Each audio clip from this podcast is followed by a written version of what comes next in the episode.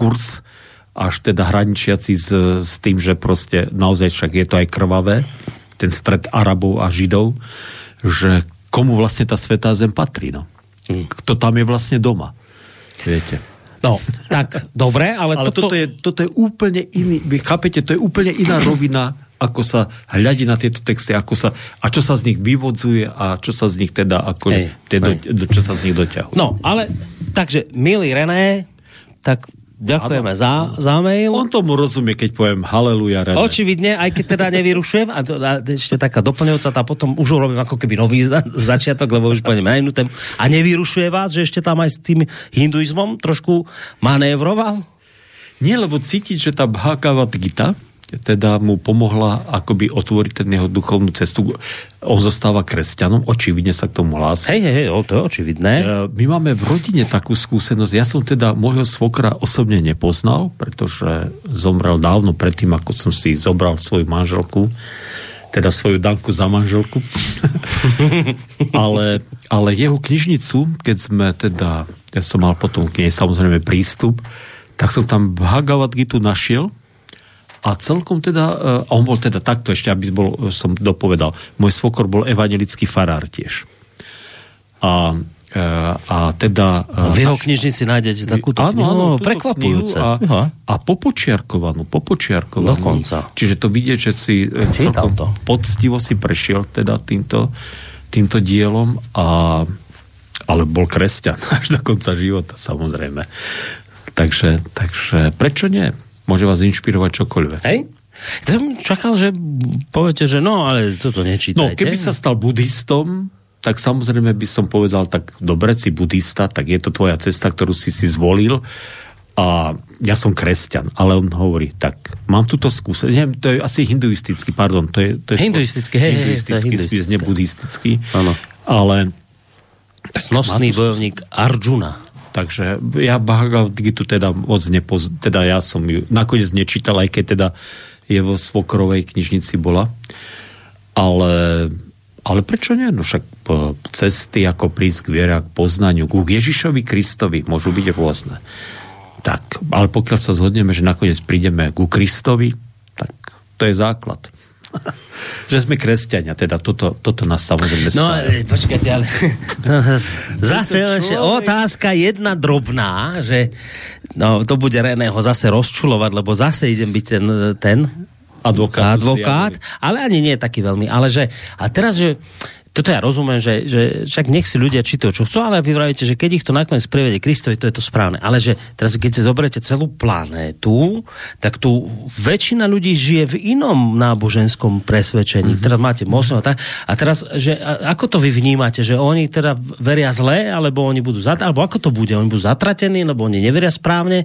Ako sa vy ako evangelický farár na toto pozeráte? Že... E, Biblia nám ponúka, Apoštol Pavel v liste rímským ponúka e, riešenie veľmi veľmi pekné, že tí, ktorí nikdy nepočuli zväzok Kristovi, čo dnes pravdepodobne tvorí 75% obyvateľov tejto planéty, tak e, budú súdení podľa prírodzeného zákona.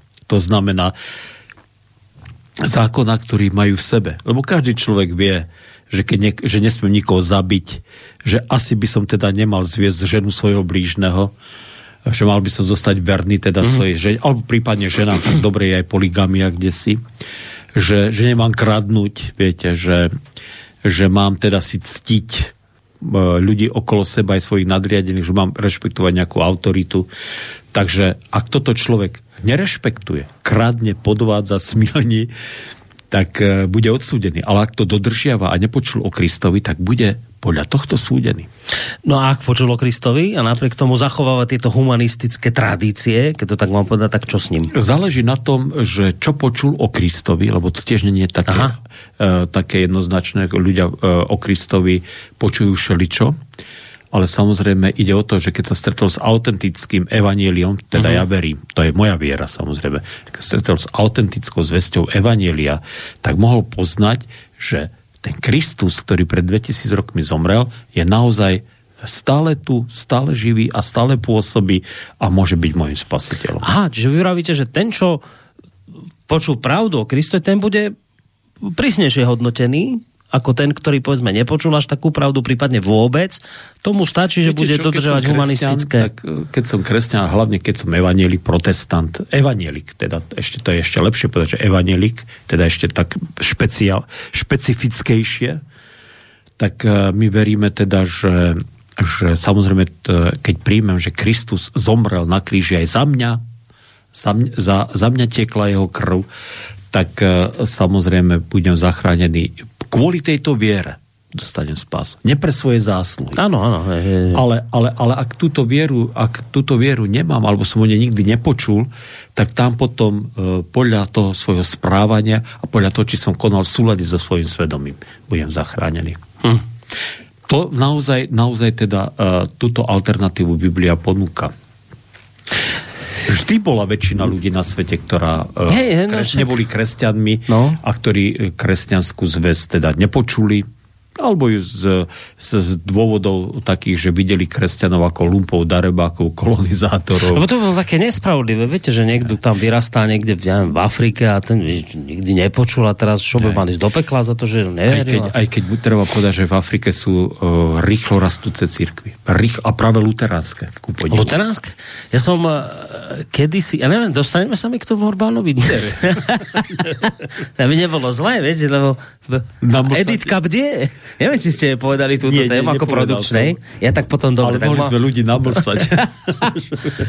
no, ja len toľko som chcel povedať. Kedysi som, to po pár rokov dozadu, chodil sem pán doktor Milan Očenáš. Ja som ho to asi spomínal v tejto relácii. To vám bol taký doktor, ktorý celý život tu robil v Rooseveltovej nemocnici. On bol kedysi primár na traumatológii. Veľmi zaujímavý pán. A on keď sa dostal na dvo, on bol taký prísny doktor, taký ako keď si predstavíte v nemocnici na kraji mesta, ten sová, tak, taký pán to bol. A teraz, keď sa dostal na dôchodok, vraj, išiel som na to námestie, choval som tam holuby, nebavilo ma to. Tak išiel do Afriky, na staré kolena dôchodca. Dostal sa do Sudánu, kde tam vzúrila občianská vojna. On mal, on mal proste niekde v Afrike tam za tými osnatým plotom z nejakej trstiny behali levy a neviem čo a teraz on mal taký obvod asi na starosti ako celé stredné Slovensko, jedna nemocnica, jeden chirurg tam s neuveriteľnými vecami sa stretol, ale čo chcem povedať? Neuveriteľnými podmienkami. Neuveriteľnými podmienkami, toto, keď by som to všetko rozprával, to je až, až, až na neuverenie, ale čo? kostol tam bol katolícky, alebo teda áno, bol katolík, tak katolícky, čo to bola áno. cestu svetu Alžbetu, niečo tam robili. Áno a vraví, že to som v živote nevidel tých ľudí, to, to evanielium hlásať kresťanské, to, to vám bola vraj paráda, keď som prišiel, oni tam bubnovali, oni tam tancovali, ale teda ako Krista chválili, kresťanského Boha, ale to ste aj nezažili v živote, tak, tak, takú radosť z toho, že tam prišli do kostola, že to bolo niečo úplne iné ako tu, že tak, taký, taký... Veľmi osobne to o, Áno, veľmi osobne a že to, to, to, to bolo také, tam som vraj zažil také práve kresťanstvo, také naozajstné, že sa tí ľudia z toho radovali a žili tým. také, no, tak... Je to asi tomu čiernemu naturelu blízke, no, také, mm. tak intenzívne prežívať, emocionálne prežívať. Tak iba preto, že vravíte, že tam sa to rozvíja. No, viete, čo, viete čo, bol tu pred uh, asi 6 alebo 7 rokmi biskup z Tanzánie, viete? Evangelický biskup biskup, normálne luteránsky biskup a bola s ním, a to ja rád rozprávam tento príbeh, ale tu som to ešte asi som mnou vysielači hovoril, takže to poviem, že bola s ním diskusia samozrejme, tak bolo to zaujímavé a e, tak e, v rámci tej diskusie sa kto si prihlásil a sa pýta pán biskup, že koľko vlastne tých luteránov v Tanzánii? No 6 miliónov. 6 miliónov. Že fíha a hovorí, e, teda e, ďalšia otázka, ktorú dal, že na koľko z nich chodí do kostola? A ten biskup sa tak zarazil a tak nechápavo sa zatváril a hovorí, že no však hovorí, že 6 miliónov. že európsky kresťan, viete, že tie círky formálne sa ešte stále hlásia proste e, relatívne veľké zástupy, aspoň teda, aspoň u nás na Slovensku to tak je. Sčítanie obyvateľstva, tak sa prihlásia, keď do kostola nechodia. Ale do kostola, keď príde 10% mm. z toho, tak sme sa radi, vieš. A dneska ich je 8,5 milióna tých kresťanov, e, luteránov teda v Tanzánii. Ale samozrejme nerastú len luteránske, pravdepodobne rastie aj katolická církev. Ja, ale som luterán, takže sledujem samozrejme svoju církev a aj v, v Etiópii veľmi rýchlo rastie. A tá spôs- a oni, títo luteráni africkí, ktorých je už dneska veľmi veľa, sú to už milióny ľudí, hmm. tak spôsobujú na vrázky na čelách týchto liberálnym luteránom v Európe, ktorí sa už teda podliehajú všelijakým ideológiám, tým hmm. gender ideológií. Hmm. A, a títo povedali, že toto, pokiaľ bude, tak my samozrejme e, proste nebudeme... Máme takú nejakú federáciu luteránskych církví, ono je to neformálne zhromaždenie, tak povedali, že v žiadnom prípade. Odmietajú podporu Aha. zo západnej Európy.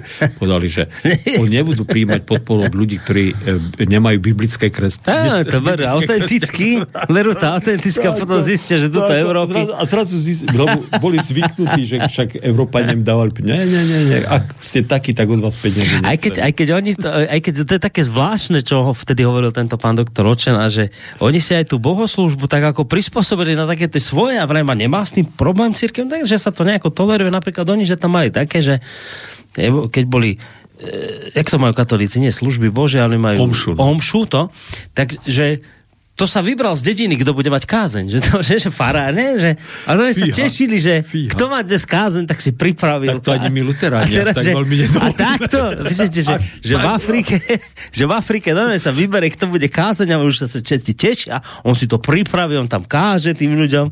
Že takto, vrajme, nebol s tým problém ako katolická cieľ. A že nie, že oni sa tešia z toho, že sú, tak si to žijú tak intenzívne. No, nemyslím si, že by Vatikán až tak jasal nad tým, ale... ale Trošku im tam ale, ničia ale, tie ich tak pravidlá. Predsa len, predsa len treba trošku, čo si aj vedieť. Tej Musí byť štábna kultúra, vravíte. No nie, ide o to, že keď človek nemá vzdelanie, viete, pre, primerané Ja teda netvrdím, že vydať svedectvo o svojej viere môže samozrejme ktokoľvek. To je, to je autentická, mm-hmm. to je super.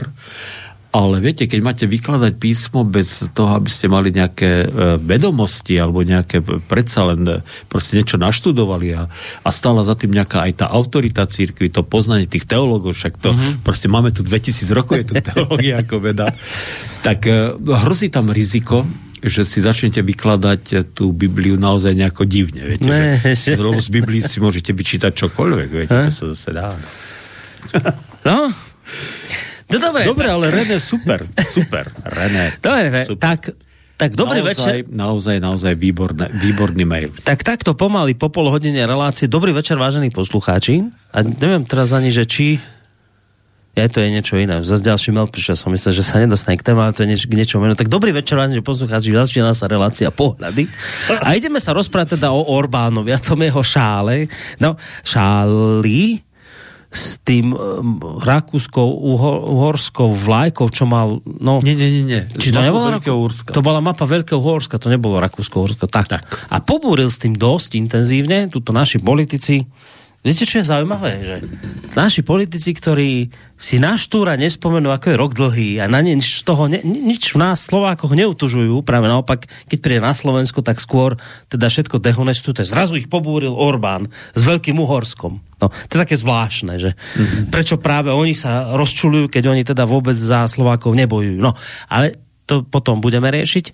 Na úvod teda túto tému ste si zvolili, lebo čo, povúrila aj vás, alebo zle to bolo komunikované, Zaujímavé, alebo čo? Uh, jasné, bolo, uh, bol, bol tam viacero takých momentov, ktoré teda ma zarazili, neviem, či pobúrili, ale na ktoré mám chuť zareagovať, tak by som to povedal. Mm-hmm. Viete, viete, lebo však zase človek už aj, uh, však tu Orbánu, Orbána sledujeme, sledujem aj ja a sledujeme aj mnohí, teda iní.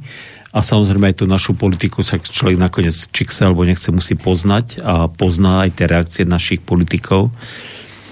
Uh, viete, zaujímavé na tom je, že uh, že uh, ako ste povedali, že zrazu sú pohoršení tí ľudia na Orbánovi. A, e, ale ale pra, problém je, že ten dôvod, prečo sú po, že si vybrali tento jeho šál s, tou, e, s tými mapami alebo s tými obrazcami teda Veľkého Uhorska je úplne iný a úplne inak zareagovali, ako podľa mňa zareagovať mali, viete, naši politici. E, oni proste potrebujú toho Orbána dehonestovať. Pretože, pretože Orbán sa odkláňa od tej takej jednotnej línii proste tej európskej politiky a, a keďže teda tá línia európskej politiky ide nejako mimo Orbána a Orbánom je kritizovaná a častokrát teda Orbán sa postaví proti a častokrát ako jediný samozrejme sa postaví proti, tak samozrejme samozrejme to dráždi a keďže títo e, naši súčasní politici v tej línii teda tak nejako sú jednotní a, a proste z nej nevybočujú, tak, e, tak samozrejme e, je takmer na, ist, na 100% isté, že to je ten dôvod, prečo teda zareagovali, mm. viete. Že, a, a to je presne to, čo zase dráždi mňa, viete.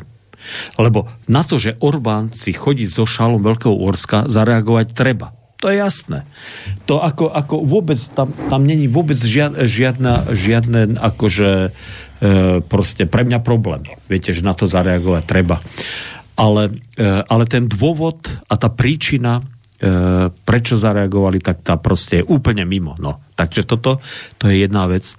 Druhá vec je, že, že, že uh, Orbán je naozaj politik, ktorý si zaslúži na jednej strane úctu, pretože pos- už keby som aj absolútne s ničím nesúhlasil, čo robí, ale už samotný fakt, že sa vie postaviť mm-hmm. 10 miliónov v Maďarsku, ani nie, už nie ani 10 miliónov teda v Maďarsku, že sa vie postaviť proste proti tejto, akoby e, proste tej línii, ktorá tu A ide. jednotná fronta. Jed, áno, áno, to ten národný, to. teda, pardon, je to národný front, ale ten Teraz je to jednotná fronta európska. Hej, hej, že, tak to si zaslúži úctu, teda, hm? aj keď teda, e, ja by som e, no, sú, nie sú všetky veci, s ktorými sa stotožním, tak zaslúži si úctu.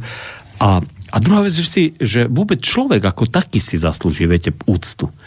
Že eh, Viktor Orbán nedáva akože dôvod k tomu, aby som ho ako človeka sa snažil nejako zdehonestovať alebo zhovadiť. Nepočujem o ňom, že by žil so štvrtou ženou mm-hmm. a striedal teda, takto vystriedal teda nejaké životné partnerky, čo pre mňa Prípadne dôle... partnerov alebo partnerov samozrejme. no. že, viete, že, že viem, že žije s jednou ženou, že majú syna, uh, ktorý možno že nie je celkom podarený podľa toho, čo počúvam, hm? ale proste funguje, funguje v normálnom takomto zväzku, čo je pre mňa dôležité ako pre kresťana, že jeho národ a obyvateľe jeho krajiny sú pre ňo proste očividne prioritou.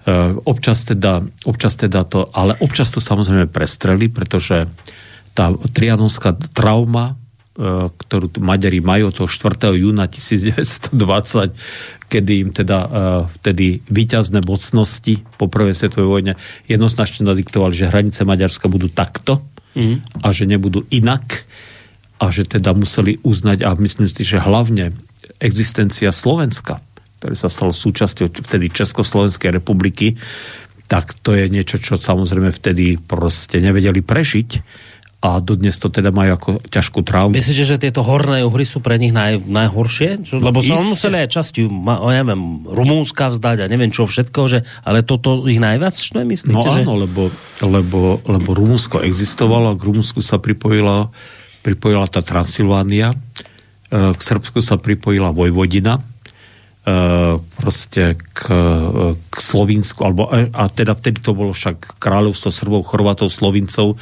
tak sa pripojilo to predamurie, e, Rakúšania majú však ten Burgenland, ale Slovensko, to bolo komplet celé uhorské. Dokonca ešte ten severný spíš a severná Orava, ktorú potom Češi darovali Poliakom za Tešinsko, tak ešte aj čas Poľska vlastne, mm. viete, mm. bolo vtedy bolo tisíc rokov uhorské no, alebo takmer tisíc rokov uhorské. Tak celé, chápete, že Horné Uhorsko, Felvidek, že, že zrazu stratili, tak viete, podľa mňa, keby Slovensko zostalo súčasťou uh, Uhorsk spojené s Maďarskom, tak možno, že aj tú stratu Transylvánie a Vojvodiny a toho predam, predmur, to je Murat, či ak sa volá tá rieka, tam predmurie, čo je v Slovinsku a toho Burgenlandu by možno, že aj ľahšie znášali. No, hmm. no ale tak Viete, akože stratiť také mesta ako Iglov, Sen Mikloš, Kaša, Pres, e, Požoň, no tak to... Manská Maďarsk... šťavnica, to bolo zaujímavé mesto tiež, no, no. ktoré prišli. To je iba nárokom hovoriť tie e, maďarské názvy, ktoré si pamätám. Hmm. Uh, viem, že Šemnic je po nemecky bola, no to je jedno. Chápete, že o toto prísť. A oni to živia v sebe. Tí Maďari to naozaj v sebe živia. Však je 110, koľko je to už? 1918, čiže 105 rokov pomaly, odkedy zaniklo Veľké Uhorsko. Ale to stále v sebe majú túto, túto vec a túto traumu. No, a čo z toho teda vyplýva, viete? Vyplýva z toho to, že samozrejme musíme byť v strehu. A ja by som to chcel trošku ako, ako tak, ako možno, že z toho historického pohľadu jednak povedať, že čo sa vlastne udialo a čo si myslím, že aká by mala byť naša reakcia, viete, na takéto výzvy, keď mhm. prichádzajú teda z Budapešti a z Maďarska a trošku aj teda také nejaké svoje osobné svedectvo, mám teda osobnú skúsenosť ako Maďari s tým Veľkým Uhorskom furt, furt. A to je v hlavách tých aj jednoduchých ľudí. Mm. Čiže to je naozaj celo, celonárodná trauma teda Hej. tých Maďarov. A chcete hneď teraz, alebo si chcete oddychnúť? Dáme si pieseň. Dáme, ale viete čo? Idem ešte pichnúť do tej témy začiatočnej, lebo napísal Marian z Považia. Ja sa priznám, že s touto presne touto otázkou som sa pohrávala ja, ale nebudem už pichať, už som dosť advokát diabla, s týmto nejdem, ale Marian to za mňa napísal, tak prečítam ten mail. Že zdravím všetkých. A nemáte i vy maslo na hlave, že má Bibliu vykladať autorita? Tým istým argumentovala argumentom katolícka církev pred reformáciou. Nič zlom. Píše Marian Spovaž, keď vravíte, že tam v tej Afrike, že no, nemali by to takí obyčajní ľudia, alebo že možno to tam ako oni nie sú celkom vzdelaní, čak tá katolická církev tiež hovorila, že a to písmo to môžu len odborníci vykladať, to nemôžete vy si doma čítať Bibliu, to si zle pochopíte. Tak toto vraví teraz Marian Spovažia, že či, či to nie je niečo podobné. Zaujímavé, že chcel som si dať e, tým Orbánom takú akože, akože pauzu a prestávku. A zase ste tam. E, to, naši, ale náš poslucháč, náš pán, to sa nedá nič robiť. Hej, hej, hej hej, hej. Povedať osobné svedectvo, že Ježiš, čo pre mňa Ježiš a viera znamená, je e, proste, e, teraz hovorím, akože nakoniec je to asi aj, aj, aj autentické pre mňa ako evangelika, je úplne niečo normálne a, a samozrejme je to vždy veľmi silné a ja som vždy veľmi rád, keď sa nájde niekto, kto aj v našom evangelickom prostredí túto odvahu nájde a vždy má preto, mám preto pochopenie a ten človek má vždy priestor preto, aby, aby to slovo, toto svedectvo o tom, ako prežíva svoju vieru, aby povedal. Ale e, vykladať písmo, vykladať Bibliu znamená, že musím ju vedieť uchopiť e, zo všetkých možných strán, viete. E, to je problém a to, je, to mám inak tak zasunuté niekde v hlave, že, e, že keď príde na to čas, tak sa baviť o tom, že o interpretačnom kľúči, tzv. interpretačnom kľúči, že ako vykladať Bibliu. Mm-hmm. Na, na to, to je, normálne sa to učí, že taký kľúč na to, že ako, ako postupovať pri výklade Biblie? No iste, každá církev má svoj interpretačný Aha. kľúč, aj my ho máme v symbolických mm-hmm. knihách našej církvy. A ale interpretačný kľúč je, je, ak sa zle ho človek chopí, tak proste môže narobiť obrovskú paseku a obrovskú škodu. No, ja poviem teda taký klasický interpretačný kľúč, tak Anička Polsková, však moja kolegyňa z Bratislavy, e, známa to teda uh-huh. LGBT aktivistka, e, ona, keď si prečíta biblický verš, ktorý znie takto – keď e, e, dedičmi Božieho kráľovstva, okrem zlodejov, e, e, cudzoložníkov, neviem, čo tam ešte sú, všelijakí takíto negatívne postavičky, tak nebudú ani muži, ktorí spia s mužmi. Keď, e, keď Biblia povie, že, že tak samozrejme sa myslí na sexuálny vzťah. Muž, ktorý spí s mužom, tak títo dvaja nebudú dedičmi kráľovstva Božieho. To je napísané v Biblii. To je v Biblii napísané. Uh-huh. V, no, v novej zmluve, pozor, v novej zmluve. Uh-huh. Nehovorí, že majú byť zabití, lebo stará zmluva hovorí priamo, Mojžišov zákon, že majú byť zabití. A, a, a teraz si predstavte, že ona, ona je zase študovaná, tá však e, teologička, však má vyštudovanú teológiu, tak ona povie, toto je už text, ktorý je dnes prekonaný toto je text, ktorý, ho, ktorý treba vykla, interpretovať takto.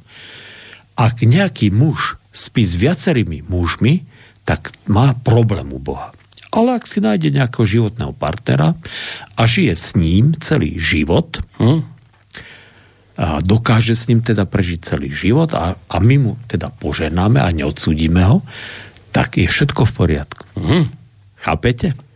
A teraz, a teraz ja sa pýtam, Mariana, že e, toto je iba klasický príklad, teda, e, ktorý dnes, v dnešnej dobe rozumieme. Cíti, že ho to chytá za srdce, že, že by mohol takýto e, výklad, takúto interpretáciu prijať pre svoj život?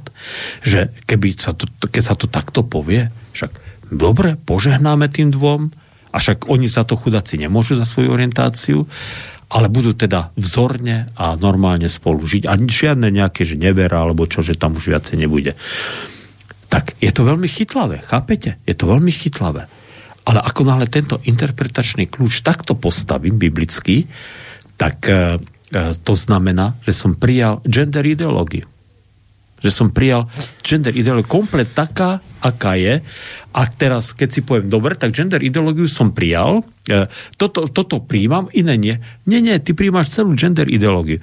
Ale tam sú už potom iné veci v tej gender ideológii, ktoré hovoria o tom, že rodina není dôležitá, že není dôležité, kto vychováva deti, že není dôležité e, proste kto s kým ako žije a tak ďalej a tak ďalej, že, že spochybňuje sa pohlavie, že už malým deťom musíme hovoriť, že, si môžu vybrať pohlavie, pretože len zhodou okolností sa narodili s tými pohlavnými orgánmi, ktoré majú, ale v skutočnosti to môže byť. Hm? Chápete, že aké to má katastrofálne následky. Ale podľa mňa Marian s týmto súhlasí, čo teraz hovoríte, on len sa pýta, že, že vlastne v čom je rozdiel, keď katolícka církev argumentovala tým, že nemôže si každý čítať písmo len tak sám, že sa to môže zle dobre, pochopiť, dobre. Že, že to musí vykladať dobre, ja odborník. Som veľmi do široka. No, asi som išiel do no. široka. Uh, keď prišiel, uh, reform, keď začala reformácia, tak uh, Luther vôbec nespochybnil princíp kazateľského úradu. Viete? Vôbec nespochybnil princíp kazateľského úradu, ale povedal to, že môže každý vyznať svoju osobnú vieru, môže povedať svoje osobné svedectvo ale kazateľský úrad môžu mať iba ľudia, ktorí sú na to církvou určení. Mm-hmm. Čiže musia niečo absolvovať, musia byť nejaký overený, preverený, bla bla bla, musia mať niečo naštudované, e, musí tam byť aj tá osobná viera. Mm-hmm. A že nemôže toho robiť hocikto. Dobre. No, ak ja to, to ja Marianovi vysvetlili, ja to chápem. Ale keď, ale keď má svoj... Keby taký René prišiel z Jur, zo Svetého Jura a to, čo som počul a čítal od neho, kedykoľvek môže prísť a toto svedectvo môže v našom kostole povedať. Vôbec neskúmam, či má vyštudovanú teológiu, huh? či má nejaké pomery v cirkvi. Takéto svedectvo môže kedykoľvek tak, zaznieť. Uh, dve veci. Začína sa ukazovať, že hodina nám býva málo. Ja neviem, či my nenatiahneme čas tejto relácie už poča od nového roka na dve hodiny, lebo hodina je tu už málo proste pri vás, ale... To neviem, to si musíme ešte inak prebrať. Jedna vec. A druhá vec, že ale ono je to dobre, keď tí ľudia reagujú a vám to môže byť aj miestami sem tam nepríjemné, že ste tu takto trošku taký žmýkaní, ale zase na druhej strane, toto je život, to sa mi páči. Nie, viete, nie, nie, nie, to z toho tu... si nerobte problém. Tak, chápem, že sú veci, ktoré vám môžu vytočiť, môže sa stať, môže sa stať, ale tak keby som nechcel byť žmýkaný, alebo keby som sa toho bál, Hej tak nechodím do slobodného Tak, tak, to sa mi práve páči, že prídete sem sa pre tých ľudí postavíte, posadíte a Posad, že... Sedím tak, tu, a sedíme a, že, že sa posadíte a že ste ochotní ako aj áno a, a pritom toto nebola nejaká nepríjemná otázka, čo ani nepichalo, on napísal, že nič zlom, ja, ja len teda vysvetlite mi ten rozdiel, keď katolíci hovorí, že nemôže hoci kto čítať a, a vy vlastne teraz poviete tam tým Afričanom, že nemôže hoci, hoci kto kázať, tak hľadá v tom rozdiel. Ja si by, myslím, že? že tí Afričania samozrejme nikdy som nebol v Afrike, ale počul som mnoho teda tiež ľakých príbehov. Myslím si, že tam ide skôr o to osobné svedectvo, o to, o to osobný zážitok viery. A naozaj, naozaj, e, však si nenahovárajme, e, proste naši čierni bratia sú ďaleko emocionálnejší ako my. Tak. Boh nás stvoril tak, že my sme racionálnejší, bieli a oni sú emocionálnejší. Takže oni, keď vydávajú to svedectvo, že áno, že Ježiš koná, že kobo osoby, že išiel, išiel, išiel lev a ja som sa modlil a on ušiel. Chápete? Oni to inak prežívajú. Tak e, my belosi, aj kresťania by sme povedali, ide lev, tak by sme buď e, utekli na strom alebo hľadali spôsob, ako zlikvidovať. Viete? Ale on sa modli, ale odíde. Viete, to je, to je proste, uh-huh. proste iné prežívanie viery. No. Prišiel ďalší mail, ale ten vám prečítam z popesnička, ten už bude súsiť s našou témou, s tým Orbánom. a s tým začneme potom. Uvidíme, ale no. viete čo, ideme si zahrať. A teraz si zahráme, že vôbec sa to nebude týkať ani tých Afričanov, ani Orbána Zahráme si len tak pekne, proste si zahráme. Jano Majerčík, toho sme si tu aj kedysi hrávali, to je taký, taký spevák, ktorý robí také ľudové pesničky, ale robí si ich také svoje vlastné, on je niekde z Liptova, tak tam ten liptovský motív v tých pesničkách máte. A on nám zaspieva o tom, ako my si tu dnes žijeme. Ako sme všetci strašne zleniveli a nechce sa nám ovoce dojiť a, a nič. No. Čak počujete, pekné slovička, len také taká pesnička na potešenie, no Dobre, tak ideme si sa. zahrať. Ideme si zahrať a po pesničke budeme pokračovať ďalej.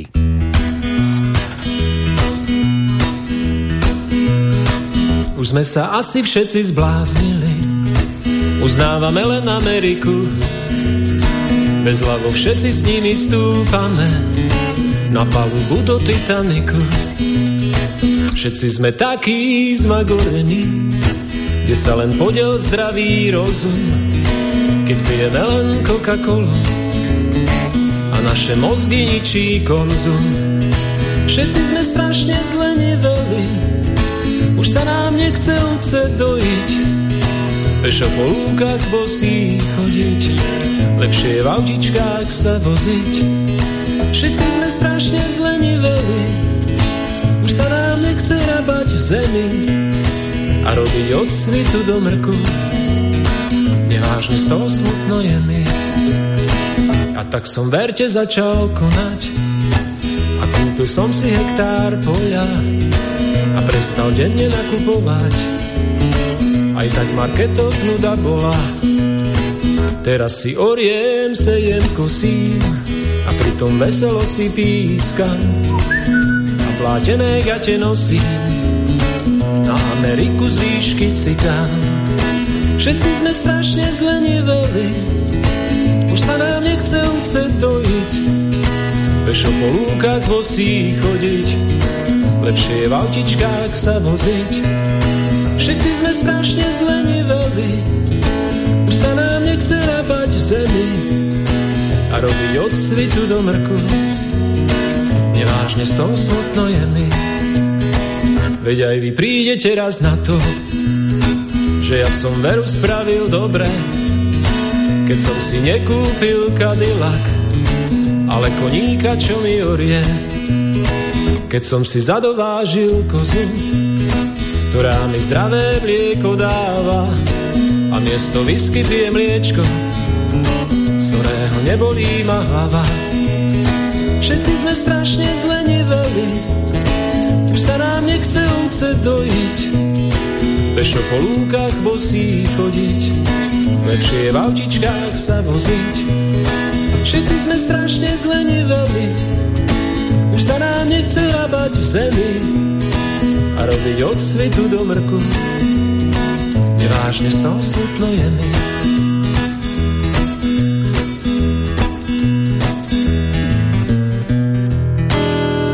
No tak takto to je s tým našim lenivým životom dnešným, tak to nám to naspel Jano Majerčík z Liptová. No a ideme mi teda k tomu Orbánovi. Ale... No, času už nemáme, uvidíme, čo dokážeme. Na budúci štvrtok dokončíme toho Orbána. Píše poslucháč. Chcete mail? No jasné, jasné. Michal, No, typický evanielik, píše Michal. Ste popletení ako vo všetkých základných otázkach života. Maďari sa systematicky a dlhoročne pripravujú na záber slovenského juhu a Slováci meditujú o tom, ako by to bolo, keby boli súčasťou Maďarska. Chudáci Maďari, vy evanielici by ste im snať aj pomohli na Slovensku ochrániť trianonskú traumu. Nič z Biblie nie je prekonané, ak je Biblia správne chápaná. Homosexualita nie je orientácia, tak ako ani schizofrenia nie je orientácia. Nebohý Páter Hlinka povedal, že protestantstvo je na polceste k ateizmu a mal asi pravdu. Zdravím vás, vás duchovný a materialista. No, Michal napísal. Tak skúsme len asi tú časť, kde sa baví o tom, teda kde reaguje na tú dnešnú našu tému ohľadom Orbána, alebo teda, však ak chcete, tak môžete hej, aj na tie iné veci, však to je viete, na vás. Čo, viete, čo, viete čo, toto je e, dobre. E, jednak musím povedať ako prvé, že e, slovensky hovoríme a slovensky píše aj on preto, lebo, lebo boli tu štúrovci, ktorí neboli katolíci. Takže my s Maďarov nemáme žiadnu traumu ako luteráni, viete? Pretože, pretože to národné povedomie, ktoré my máme, tak už, už ho máme veľmi dlho oveľa, a teda aspoň minimálne o jednu, možno aj o dve generácie viacej ako, ako iní, ostatní teda na Slovensku. Uh, ja vôbec nepopieram aj iné veci, kde boli Bernolákovci alebo čo, ale to, že sme vytvorili tú národnú ideu, že sme, že sme, že sme politický program v Štúrovci zostavili, že pozvihli zbrania a bojovali, tak to je čosi, čo je, čo je naše. To je naše dedictvo. Kľudne sa k tomu môžu hlásiť aj ostatní, ale autenticky je to naše dedictvo. Takže z toho vyplýva ale zaujímavé poznanie, o ktorom sme veľa, veľa debatovali medzi historikmi, však sú historici aj katolíci, evanilici, ateisti a ja neviem čo všetko možné, však všelijaké tie, e, všelijakého zamierenia. A vlastne človek v tých diskusiách si uvedomil, že nemusíme mať traumu ani z Maďarov, ani z Čechov, viete? Lebo to sú vlastne dve národy, mm. voči ktorým sa my vlastne, uh, vlastne vždy vyhraňujeme. Mm. Takže uh, Južné Slovensko ja si neviem predstaviť evangelika, e, ktorý e, kráča v tých šturovských šlapajach, že by povedal, že sa posunieme od Veľkého Dunaja k Malému, že by s tým súhlasil. Tak to si neviem predstaviť.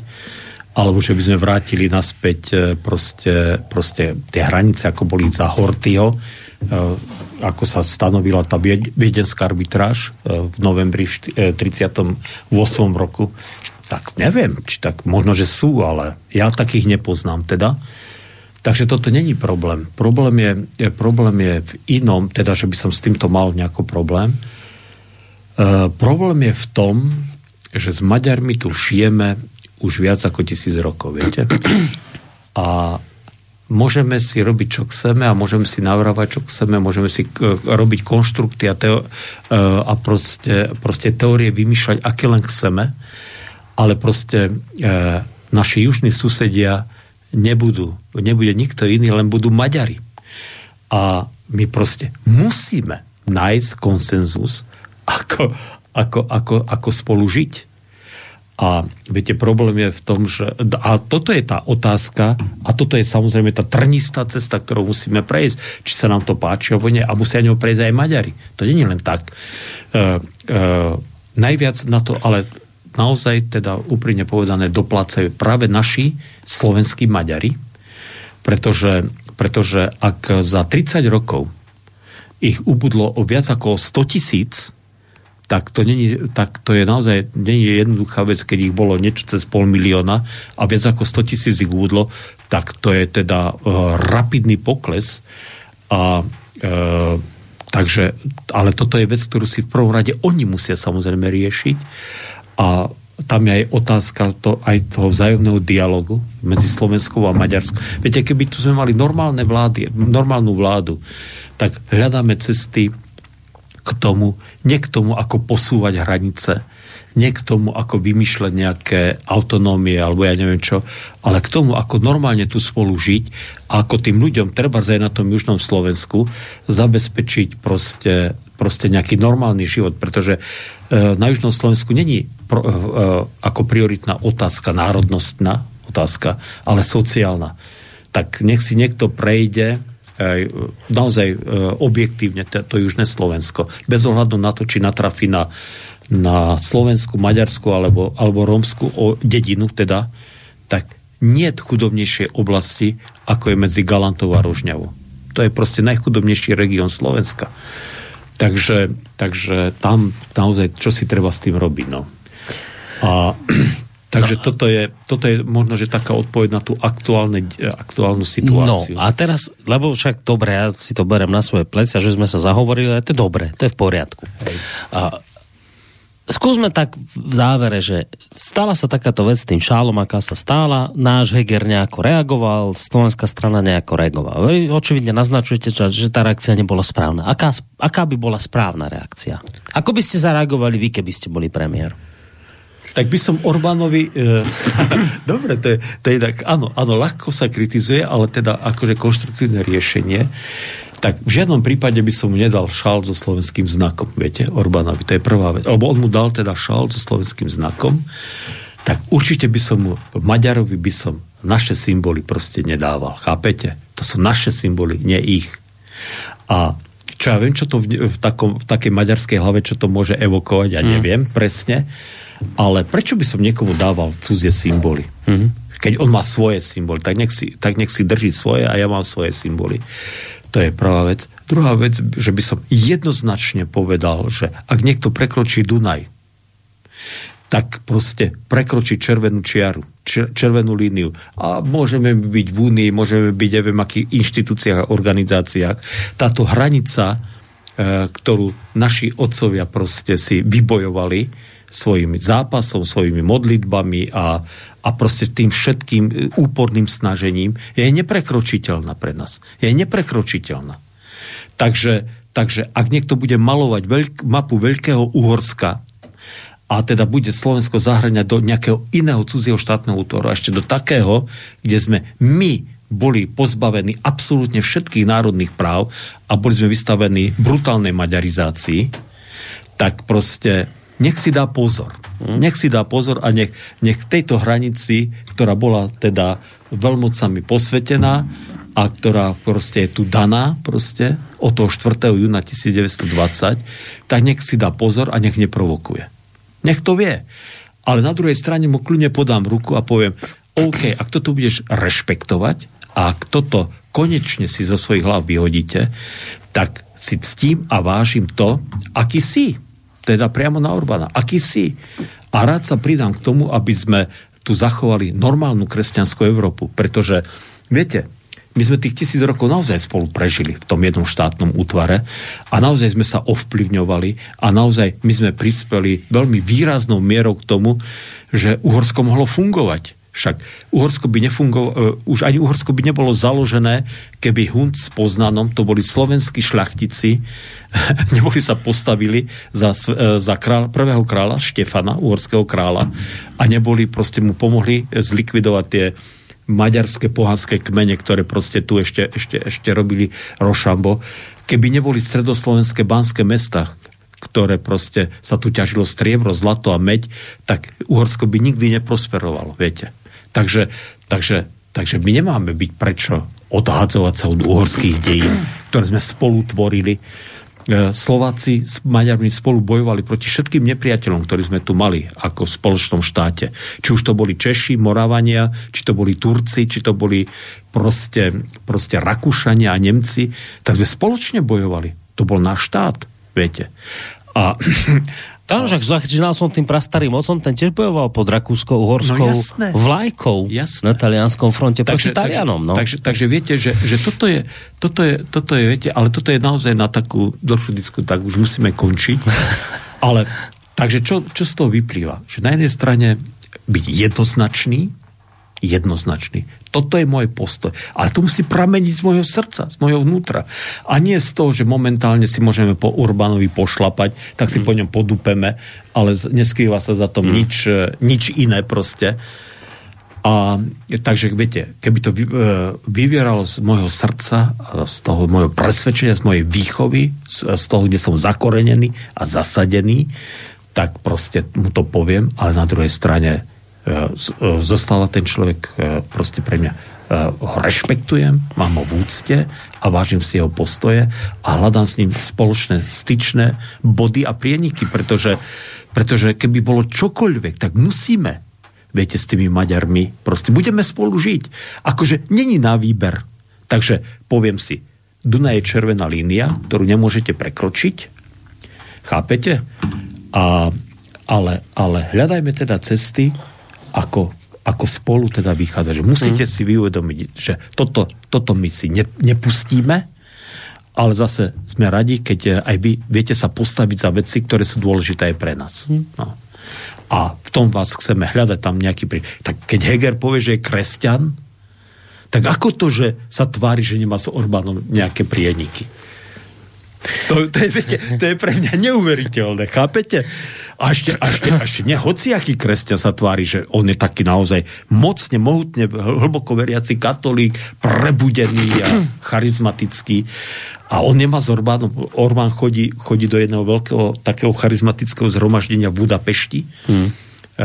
do jedného takého obrovského zboru tak vyzerá, že na vodok by mohli mať s tým Hegerom, by si mali sa stretnúť ako bratia, ktorí by sa mali vyobímať a spoločne rozmýšľať, ako chrániť tú kresťanskú kultúru, vôbec kresťanstvo a vôbec tie naše hodnoty kresťanské. Mm. Ale ku podivu uh, nefunguje to. A dnes z tej maďarskej strany.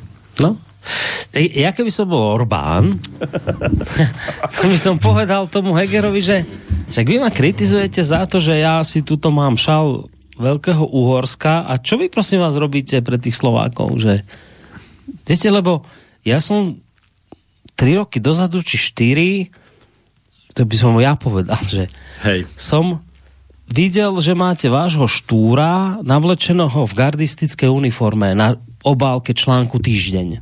Že ho nevážite, že po ňom šliapete. Že všetci národovci sú pre vás dneska niečo anachronické. Vaši slovenskí tak prečo sa na mňa hneváte, keď ja si svoje uhorské veci tu na pretláčam a vy ste dávno vaše slovenské opustili. Veď vy, keby som tu mal nie veľkú mapu Uhorska, ale veľkú Európ- mapu Únie Európskej, tak by ste ma nekritizovali. Čiže ma nekritizujete za to, že mám Uhorsko, to je presne, čo ste povedali na začiatku. Vy ma kritizujete, lebo som Orbán, lebo robím samostatnú politiku. Hej. Ale vy ma nekritizujete za hranice, za Slovensko. Vám je Slovensko ukradnuté. Aj so všetkými národovcami. Vy máte problém so mnou. A to je to, čo chcem povedať, že veď to je presne toto, že ja, ne, ja, ja, ja mne vadí, čo spraví Orbán, akože si zdá šál a provokuje. Ale pre, pre pána Jána nech sa kriticky nevyjadrujú k nemu politici slovenskí, ktorí neznášajú národ, sloven, slovenských národovcov. Tak. Viete, Toto je presne to. Nekritizujem or, ne, nekritizoval by som Orbánov šal s Veľkým Uhorskom preto, že by, aby som sa zapáčil Bruselu, ale že ma to vytáča. Áno, že ma to, to, je, vytáča. to je presne to. Pretože oh, že teoreticky to môže ohroziť opäť našu samostatnosť a svojbytnosť. Chápete?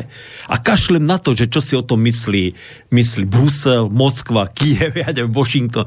Kašlem na to, lebo toto je niečo, čo je pre mňa posledné. A teraz sa, stane, a teraz sa nakoniec stane taká zvláštna vec, ktorú poviem, ale na základe toho, čo sme povedali, to hádam bude pochopiteľné, že ja budem skôr stáť na strane Orbána v tejto veci, hoci teda sa cítim ako Slovak, ako na strane Hegera. Pretože viem, že tomuto človeku nejde v tomto spore o Slovensko.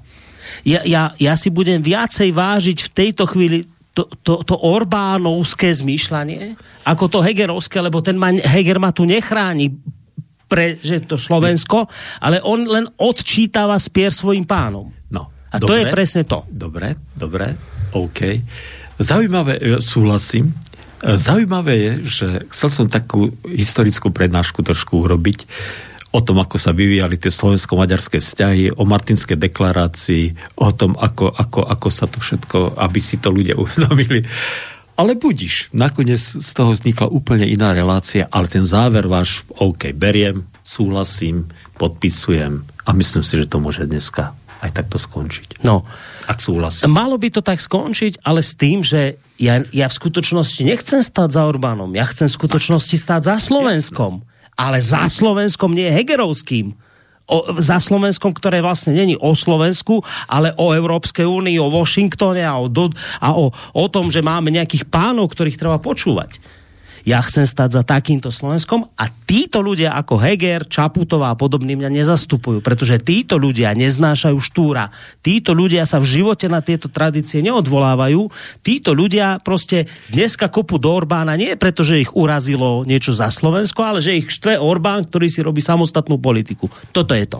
Hej, hej, viete, musíme sa naučiť a toto je dôležité, viete, že ja by som to povedal samozrejme inak inými slovami, ale v zásade to isté, že viete, že poslúchali, museli sme sa skláňať pred Budapešťou, pred Viedňou, pred Moskvou, pred Prahou, viete, pred Bruselom. Sa, furt sa pred niekým skláňame, tak do keľu raz si povedzme, že nebudem sa ja, okrem Boha, pred nikým skláňať. Toto je, viete, to. Tak? To je to, čo potrebujeme urobiť.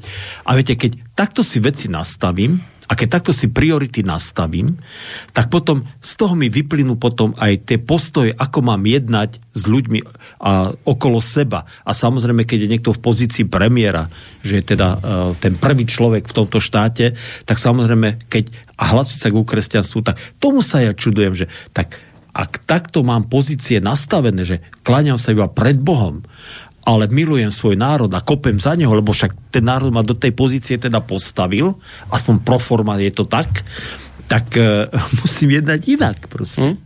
Musím, musím jednať pre ten národ. Nie, a nakoniec, čo ja viem, možno, že to ne, však nemusí to byť ani proti únii, nemusí to byť ani proti tým záväzkom, ktoré tu nejaké máme, ale proste, že musí z toho jasne byť dýchať, že čo je, kto je pre mňa na prvom mieste. Tak? Komu na prvom mieste slúžim a kto je pre mňa ten najdôležitejší, komu chcem pomôcť. No. A, a toto v tých gestách chýba, viete, no. Či Orbán robí všetko OK pre Maďarov, ja neviem, ale aspoň človek cíti, že, že sa snaží byť taký nejaký, neut, eh, nie, že ne, pardon, nie, nie neutrálny, ale že sa, že, že, že sa snaží vidieť ten svoj národ, že to tak nejako cítiť, no. Že to hmm. tak cítiť. Či to robí úprimne, neúprimne, alebo čo ja viem čo, to už nech to bude posudzovať, nech to posudzuje niekto iný. Viete, my sme sa, ja to skúsim povedať inak, že trošku naťahneme tu, co to nevadí. My sme sa tu jednej časti, neviem, či dva, či tri dozadu hovorili o tom, ja som sa tu tak trošku rozčiloval na tým, že existuje taký program, kde ľudia prídu a donesú nejakú starožitnosť po svojich predkoch a mhm. predajú to tam, toto je poklady z púdy v Čechách sa to, oni to predajú bez problémov, lebo sa to nevážia. A potom ste vyvrali ten príklad s Bibliou, že ste to chceli vyhodiť do koša, keď vám niekto donesol Bibliu starú po niekom a keď ste ho chceli vyhodiť, to o, zrazu nevyhadzujte. Viete, že keď máte, toto si myslím, že keď vy to myslíte úprimne a naozaj sa hrdo cítite ako Slovák a milujete svoj národ a tak sa cítite, tak vám nevadí, tak nie, že vám nevadí, ale vy sa hrdo cítite, vy sa hrdo hlásite k Rakúsko-Uhorsku. Ja mám hore obrá, fotku prastarého oca, ktorý bol pod Rakúsko-Uhorskou vlajkou. A Rakúsko-Uhorsko je môj štát rovnako ako maďarský štát. Mňa Orbán nevytočí tou vlajkou Veľkého Uhorska, lebo to bola aj moja krajina. A to tomu Orbánovi treba povedať. Ale tomu nikdy v živote nemôže povedať takýto úbožiak ako Heger, takýto nohsled, ktorý len počúva a odčíta spier svojim pánom. To musí mu povedať niekto, kto je hrdý Slovák. A toto je ten rozdiel. Preto ja hovorím, že si budem viacej vážiť Orbána v tejto veci ako Hegera, ktorý je akože Slovák, lebo v skutočnosti nie je. Ktorý mu aj vie povedať, že prečo je Slovensko prečo sme odišli z Uhorska. Že prečo to sme Presne tak. Urobiť. Ale, ale napriek tomu, a áno... Tvo... sa stanete rovnocenným partnerom. A potom ste aj pre toho Orbána rovnocenný partner, lebo vidíte, že s ním jedná niekto, kto je hrdý Slovák a nie nejaký Heger, ktorý mu tam daruje presne tak šál so Slovenskou. A, Heger si, a, a Orbán si to dá na hrdlo, na krk a teraz je e, Heger šťastný, že si Orbán dal slovenský znak. A čo, má, a čo pre Orbána znamená ten slovenský znak? Nič. Nič. nič. Vôbec však, nič. Čo? Však, nič to pre neho neznamená. Tvoj kríž bol súčasťou uhorskej, uhorskej, uhorského znaku znak. Nič. Ale my sa tešíme, lebo Heger povie, a on si dal, a ja som mu daroval. No dobre si, tak ale nič, nič. Pre, keď príde Orbán domov, tak žene povie, no pozri, čo mi tento debil dal na krk, tak sa zasmeje. A ja by som sa zasmejal tiež. Ach, Presne ja. tak. Lebo nemalo proti sebe skutočného Slováka, ktorý mu povie, ale táto krajina bola aj naša Slovenská, aj Chorvátska, aj Srbská, to nie je vaša krajina. To bola naša spoločná krajina. Odišli sme stade, lebo sme sa tam necítili dobre, lebo ste robili útlak. A tomu treba povedať. Ale toto mu nemôže povedať človek, ktorý dneska plní príkazy do bodky a ešte je pápežskejší ako pápež. Ja si takéhoto človeka nemôžem vážiť. Áno, z tohto dôvodu si budem viacej vážiť Orbána. Končíme? Myslím, že áno. No. no už nám iné neostáva. Aby ste mali aj ďalšiu reláciu, počúvajte. Budeme mať. Budeme. Dobre, tak o týždeň Dobre. opäť pohľady, už teda nie Orbánovské, ale adventné. Áno, myslím si, že sme adventné. to celkom uzavreli. Tak trošku inak, ako som si myslel, ale ale uzavreli sme to. Tak super. uzavrite to tak, ako ste si mysleli. Nie, nie, nie lebo to by bolo zase na hodinu. tak to už potom naozaj nemôžete uzavrieť, to sa už nedá. Nie. Dobre, ale tak zhruba sme sa zhodli na tom, že treba mať to národné cítenie a keď máte naozaj národné cítenie, tak tá reakcia smerom k Orbánovi a Maďarsku Stávate vyzerá sa, inak. Stávate sa slobodným, stávate sa sebavedomým, Tak. ale pritom pokorným a slušným človekom. Tak, a z tej Zaujímavé. našej slovenskej reakcie ne, nešlo to sebavedomie. To bolo zase raz také, z, také zareagovanie, také presne, že na Orbána. Ale z toho ne, nešlo A fakt, sebavedomie. Dobre, už A fakt čo? Lebo, Povedzte lebo ešte, budeme- to- Lebo, lebo, Aj, to dráždi. Keď Dráždi. človek- Keď, ne, keď nevie jednať sebavedomo. Hm? Ale pritom tak slušne a pokorne a z úctou aj voči tomu, ktorému chce povedať, že vieš čo, ak tú hr- líniu prekročíš, tak ti dám aj po papuli. Hm? Takže tak, dobrú noc. Alebo dobrý večer. Nemali, to Petr Píťha, katolícky kňaz, hovoril, to, to už neviem, aké príležitosti mal kázaň v tej v tom slávnom chráme svatého Víta. No, Vraví, nemali by sme, nemali by sme žiadnych nepriateľov, ani moslimov, ani Rusa, nikoho, keby sme boli pevní ako táto Presne katedrála. tak. Presne tak. To je ono. Tak tak, vážení posluchači, majte sa pekne do počutia. Evangelický farár a historik Michal Zajden z Banskej Ba- Bystrice Radvane sa s vami lúči, spolu s ním aj Boris Koroni, do počutia. Táto relácia vznikla za podpory dobrovoľných príspevkov našich poslucháčov. I ty sa k ním môžeš pridať. Viac informácií nájdeš na www.slobodnyvysielac.sk Ďakujeme.